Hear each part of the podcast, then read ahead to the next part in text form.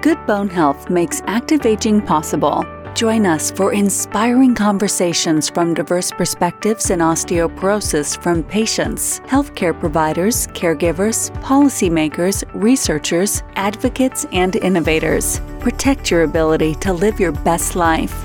The information and opinions expressed in Bone Talk are not intended to replace the services of trained and qualified health professionals or to be a substitute of medical advice of physicians. You may review the Bone Health and Osteoporosis Foundation's full medical disclaimer at bonehealthandosteoporosis.org. Hi, everyone. Welcome to Bone Talk. I'm Claire Gill, CEO of the Bone Health and Osteoporosis Foundation. Today, we're diving into a topic that is very important to us at the Bone Health and Osteoporosis Foundation and also to millions of people impacted. And it deserves a lot more attention. Did you know that one in three women worldwide over the age of 50 will experience a broken bone due to osteoporosis? That really is a staggering statistic. And it's not just women. 200 million people globally are estimated to have osteoporosis, a condition that can significantly impact their quality of life. But there is good news. There are organizations and initiatives working tirelessly to make a difference all over the world. Today, we're shining a spotlight on the Global Healthy Living Foundation and their incredible Global Bone Health Initiative, Strong Bones and Me, which is making a significant impact in the world of bone health awareness.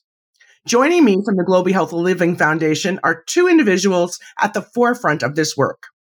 First, Adam Kegley, manager of global partnerships, who's been instrumental in forging partnerships and collaborations, including with the National Bone Health Osteoporosis Foundation, and Angela Tapia, senior patient advocate and Hispanic community outreach manager, who's deeply involved in reaching out to diverse communities. Together, we'll explore the mission and goals of the Global Bone Health Initiative, Strong Bones and Me. We'll also discuss the vital connection between bone health and comorbid conditions. As you all well know, our listeners can get involved and how to support this crucial cause. Adam and Angel, thank you so much for joining me today. Thank you. Thank you so much for having us, Claire. Thank you for having us. So let's dive right in. Let's start with you, Adam. Can you please tell us about the goals and missions of the Global Bone Health Initiative, Strong Bone and Me? Sure. Thank you again so much for having Angel and me on Bone Talk, Claire. It's quite the pleasure. We're really excited, of course, to be here with you today and to talk about Strong Bones and Me. As you mentioned, that is the Global Healthy Living Foundation's Global Bone Health Initiative that's centered on education and engagement for people living with or at risk for osteoporosis. So, I would probably say our main mission with Strong Bones and Me is to do a few things, and that's raise awareness, collect evidence, and provide education on osteoporosis and risks for developing it or living with it. All with an emphasis, especially on not only the connections between co-conditions and osteoporosis, but especially secondary fracture prevention and post-fracture care for people who are living with osteoporosis. So we have been raising awareness among broader communities across the globe, including bone health groups and many other disease states, or many other groups that focus on other disease states, providing educational tools and resources for patients and their caregivers. We've been collecting evidence from patients to gather their knowledge of osteoporosis and on fracture prevention and to better enhance their understanding of an engagement in post fracture care and secondary fracture prevention so that they can better their own care. We've also been building and delivering educational resources to support increase in bone density screenings or DEXA scans and connected condition, and of course, secondary fracture prevention uh, specific education amongst osteoporosis patients, caregivers, and more. That's so important. And I'm really thrilled that you guys are helping to connect with those organizations and groups that serve people who have conditions that are related to bone health. We've talked about it so much and, and it getting beyond just the bone health community is so important. And that's what I think it makes it such a great program is that it's really reaching out to everybody who can be impacted by bone health and we need we need more of that. So can you talk a little bit adam? I know we're one of the groups but can you talk about a little bit more about some of the other groups that you've been reaching out to in the communities beyond the bone health and osteoporosis world? Sure. I'm actually really glad you brought that up because it was really important for us to engage a really broad range of patient organizations that are focused on all sorts of different disease states, including bone health, of course, with BHOF's kind participation.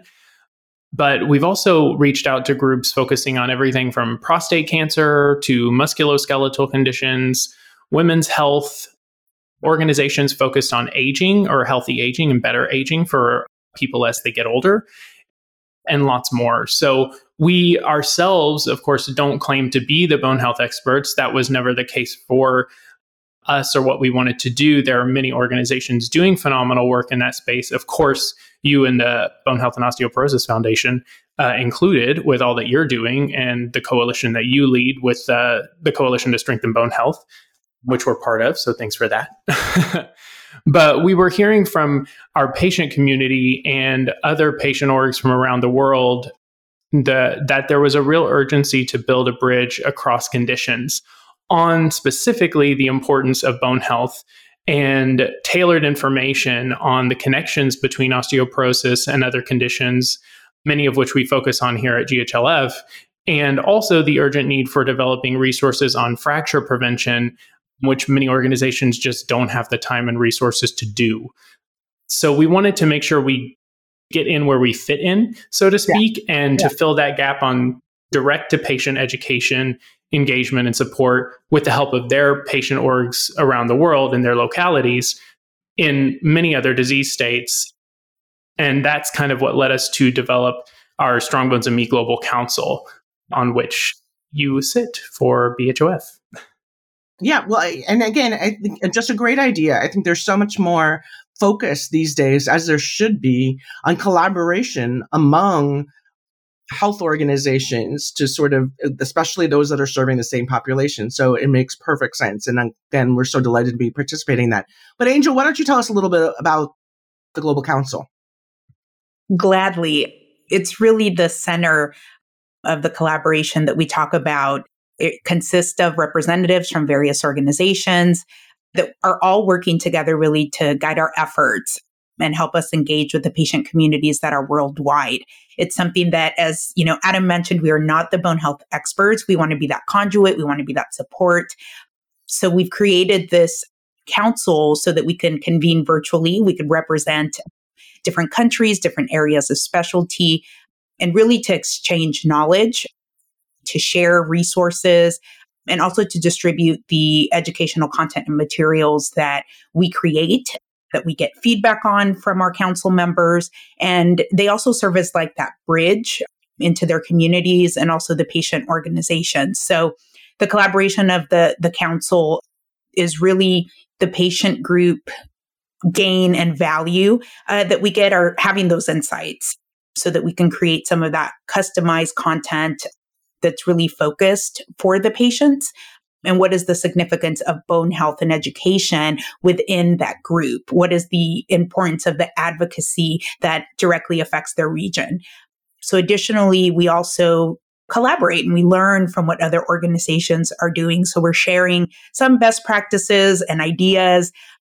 And those are all lessons that we can take back to our individual communities as well that's terrific. And again, I think there's going to be so much more work that we can all do together to advance these areas. But for anybody listening who maybe doesn't know about when we talk about co-conditions and their impact on bone, Angel, can you tell us a little bit about some of what are those co-conditions we're talking about and how do they impact people with osteoporosis?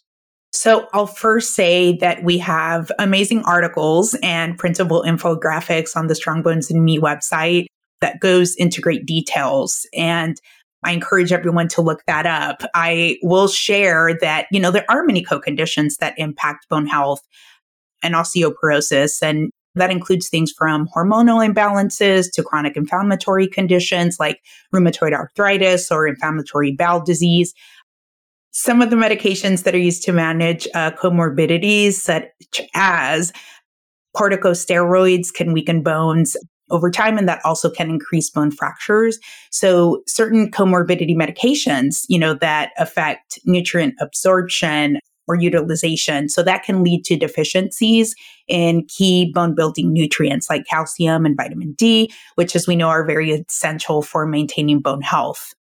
So addressing the medical comorbidities and co-conditions that impact bone health and osteoporosis, we feel is very crucial to preventing fractures, to improving quality of life.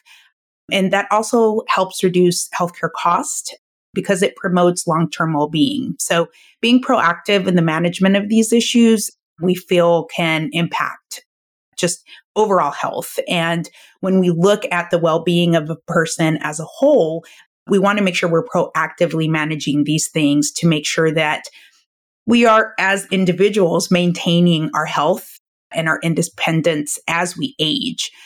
Early intervention is very important when we talk about the management of co-conditions and comorbidities so that we can help prevent the development of osteoporosis and so that we could reduce the need for aggressive treatments later in life. So again, it goes back to just our overall bone health as well as, you know, the cost saving to prevent osteoporosis and the pain of osteoporosis related fractures. Yeah, I find it so fascinating just how much our bodies are like an ecosystem and how one thing impacts another thing and it's something we we don't think about and even in western medicine we don't think about it because it's like oh there's something wrong fix that and so you fix that, but there's no then connection to, well, what's that implication on another part of the body? And that's what we were talking about really when we're talking about these co-conditions is we're getting treated for something that we need, absolutely need to be treated. But it turns out it has another impact on us. So that's really very, very important for people to understand. And we get that a lot from patients who have developed osteoporosis or low bone mass from a treatment, as you said, from some of these medications. And then they're like, why did I get this? And well, you needed to treat what needed to be treated first. That was really important. And now we'll be able to address bone health and the osteoporosis moving forward. So, but prevention, as you said, is such an important part and is a key. So as you've been learning all of this and been focused on this educational outreach and, you know, building this, uh, the global council, et cetera, what has your focus led to? What's the next phase of the program? Sure. I can jump in there too and say that it's actually you and what Angel mentioned. It's kind of, it was, it provided really a natural segue for us, I think, into what was next for us, which was a really a, um, a focus on secondary fracture prevention and post fracture care. And that's still where we are. And we're going to be enhancing those resources and developing new resources based on that as well.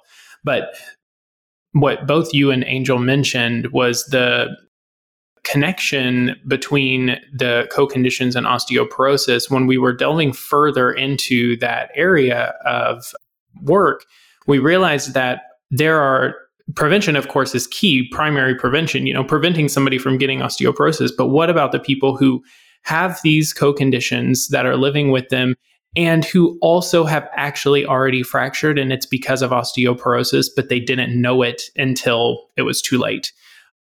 And now their focus is making sure they don't fracture again. And also kind of discovering what is out there for them in terms of options after they've fractured. Maybe they don't live close to a fracture liaison service site there aren't many of them around the world, actually. So, what do they do? What options do they have? And if they do live close to a fracture liaison services site, then that's fantastic. But so our focus really shifted to concentrate on what do we do for people who have fractured already and who need to prevent that second fracture? What are the things that they're looking out for that they're concerned about? And also, patient organizations were already telling us that they needed this kind of information in the first place, not only primary fracture prevention care and resources around that. So that's kind of where our focus kind of naturally shifted to, I would say, mm-hmm. and where we're continuing to develop resources actually that are not only tailored to those specific themes, but also uh, how people might be able to engage in post fracture care options or services in their specific locality.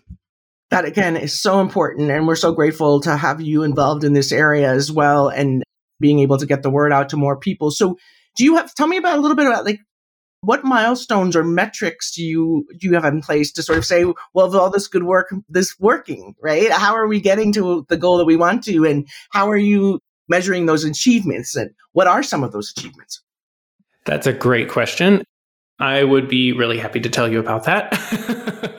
Thankfully, we've had some good feedback and we know that things are working and reaching people. So that's always great.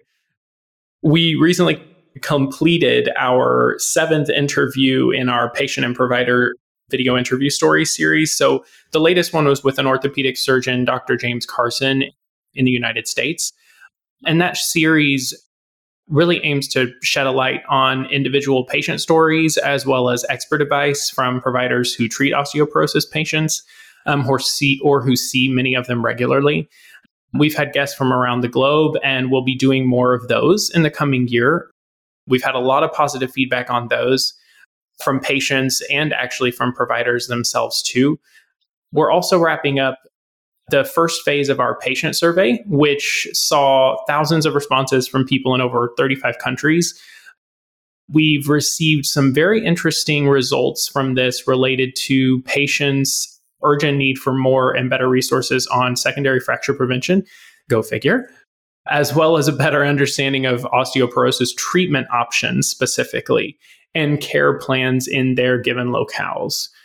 So, we received also some very positive feedback on our educational resources. About over 90% of people who viewed them and let us know they reported they learned new things in relation to osteoporosis and fracture prevention and a large majority of them are actually a bit more likely to talk to their doctor about their bone health or osteoporosis. So, all those results have really been guiding us alongside the support from the Global Council toward our next phase of work.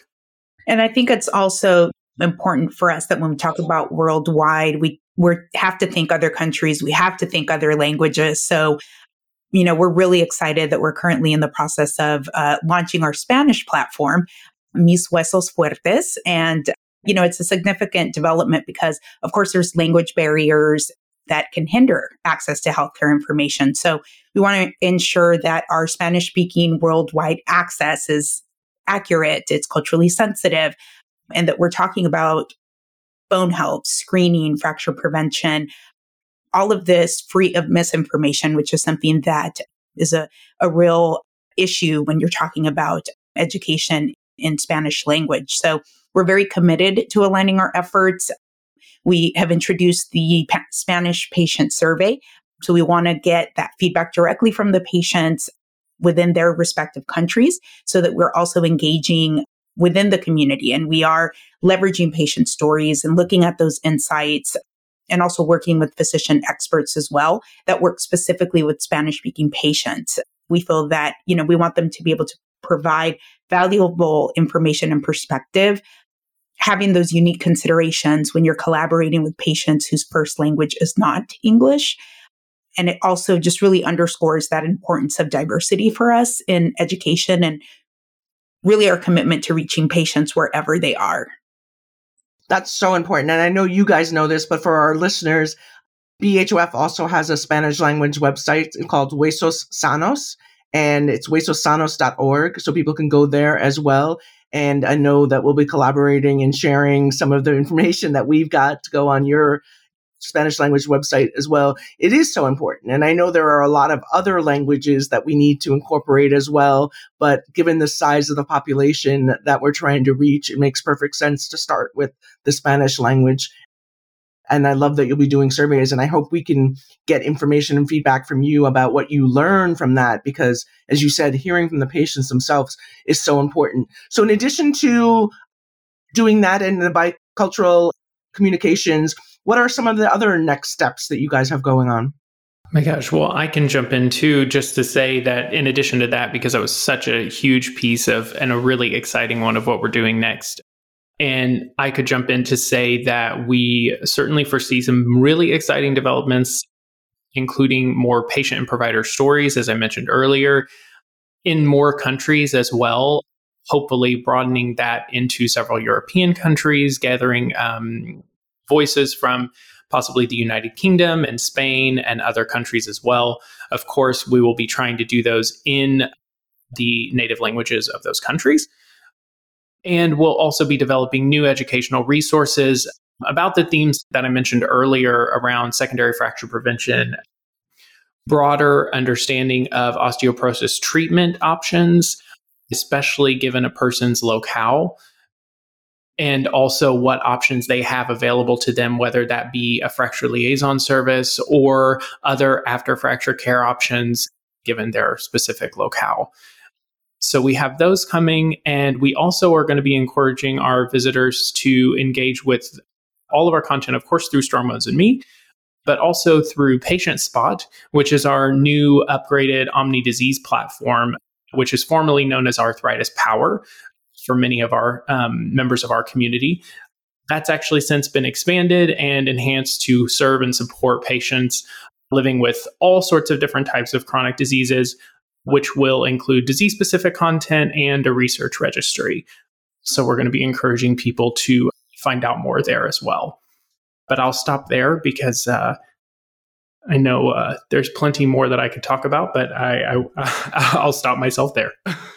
Yeah, that's good. Angel, you want to add anything else about some of the next steps for you guys? Yes, definitely. I think with all of the initiatives that we have, especially with Patient Spot being a great resource for us to be able to engage patients around the world, is really the campaigns that we'll be creating on social media. It is just such an important platform and it can reach so many people in different ways that our goal is once we get these patient surveys, we're creating this new content education that's going to be driven by the results that we have from our patient surveys, as well as the insight that we get from our global council. Creating these campaigns to just highlight awareness. Sometimes the person who doesn't know about their risk is the person that we really have to seek out and find because our bone health affects all of us, whether we have one co condition or none. It is something that we all can be affected by as we are aging. And we want to do that in a healthy way. So engaging different ages, making sure that we're reaching out to various countries. That includes languages and different education levels. And I think leveraging our campaigns and social media support is very, very important to make sure we bring all of the awareness of what we're learning and what we're able to share uh, with this initiative. That's terrific. So Adam, you mentioned briefly about the platform that you have, the patient platform and engagement. How else can our listeners get involved? How is the best way for them to get involved in these initiatives? That's a great question. I think first off is to visit our site, strongbonesandme.org, and to participate in our patient survey there to give us your voice to make sure that you're being heard so that we can understand better what you might need from us in your specific locale, whether that's the US or elsewhere. And I think you'll be able to find all of our resources there, of course, both educational and engagement based. Go ahead, Angel. I was going to add, I think another fantastic way to contribute to the initiative is really by sharing osteoporosis or bone fracture experiences with us. As Adam mentioned, patient stories are just a very important way to be able to find the commonality the experience of the patient or to get advice from a healthcare provider that works specifically with patients that have osteoporosis or bone fracture. So someone that's interested in sharing their story, whether it be a video, a written article, or joining our podcast, any of those ways folks can really get connected and visiting the website Strong Bones and Me is the best way to send us a message and we will take care of assisting in all of the coordination of details, but definitely finding those patients that are interested in sharing what they know, what their experiences are, or things they might not know mm-hmm. that they are learning. All of that is valuable. Yeah, it is really invaluable. And that's what, again, all of us who work in this area are really here for to help patients and their care partners figure out how do they manage these chronic diseases to live long healthy lives. So it's really terrific that you guys are doing such one amazing work in it. And i know we have only a few minutes left but i do want to ask you guys just to share a little bit about the Global Healthy Living Foundation too, because you guys do such great work. And we knew about you and had worked with you guys before you even got into the bone space. So I don't know which one of you want to take that, but I would love to just give our listeners a little snippet about all the great work that you do at the Global Healthy Living Foundation. Sure, I'm happy to jump in. And Angel, feel free to stop me if you uh, think I'm way off base. no, but the Global Healthy Living Foundation, I think my um, usual I would say my elevator pitch is that we do research, advocacy, education, and support for people living with chronic diseases. And not only for them, but with them. We're constantly engaging patients in the work that we do in developing the programs that we develop. Well, we have our global council, which is comprised of leaders of patient organizations for this particular initiative. But we also have patient councils that also guide our work in specific thematic areas or specific disease states. And also across countries. We have a Canadian migraine patient council, for example. We have a Canadian arthritis patient council, for example. So they're helping to guide our work in those areas in their specific locales. So we really make sure that our work is not only for, but it's also with patients, I would say. And that's across all areas research, advocacy, education, and support. We do a huge range of programming. We initially started in the inflammatory arthritis space, but similarly to what we found in the throughout the Strong Bones and Me program, we found that so many people in our community had were living with more than just one condition. And we saw real need just ourselves, but also from them and heard from them that there was a real need to expand and to develop resources and educational materials and support in other disease states. Angel? And I'll include, I think, diversity and inclusion is is definitely in the forefront of all that we do. And I think that's why across disease states we look at what are the barriers to healthcare. And, and those are the things that we try to address by creating these resources and sending surveys and working within different groups in the community. That's something that is a common thread across all of our projects, whether it be research, whether it be advocacy. We make sure that that inclusion part where we're representing the patient's needs and we're making sure that we are seen as a helpful resource that is trustful when we're working with different patient groups, when we're working with different countries and languages, you know, we have to build a trust of this is viable information, this is research based information. And so we take very good care of our reputation with being someone that makes sure that what we are representing for our patients is something that is fact based and that we feel that it would be of a benefit for the community.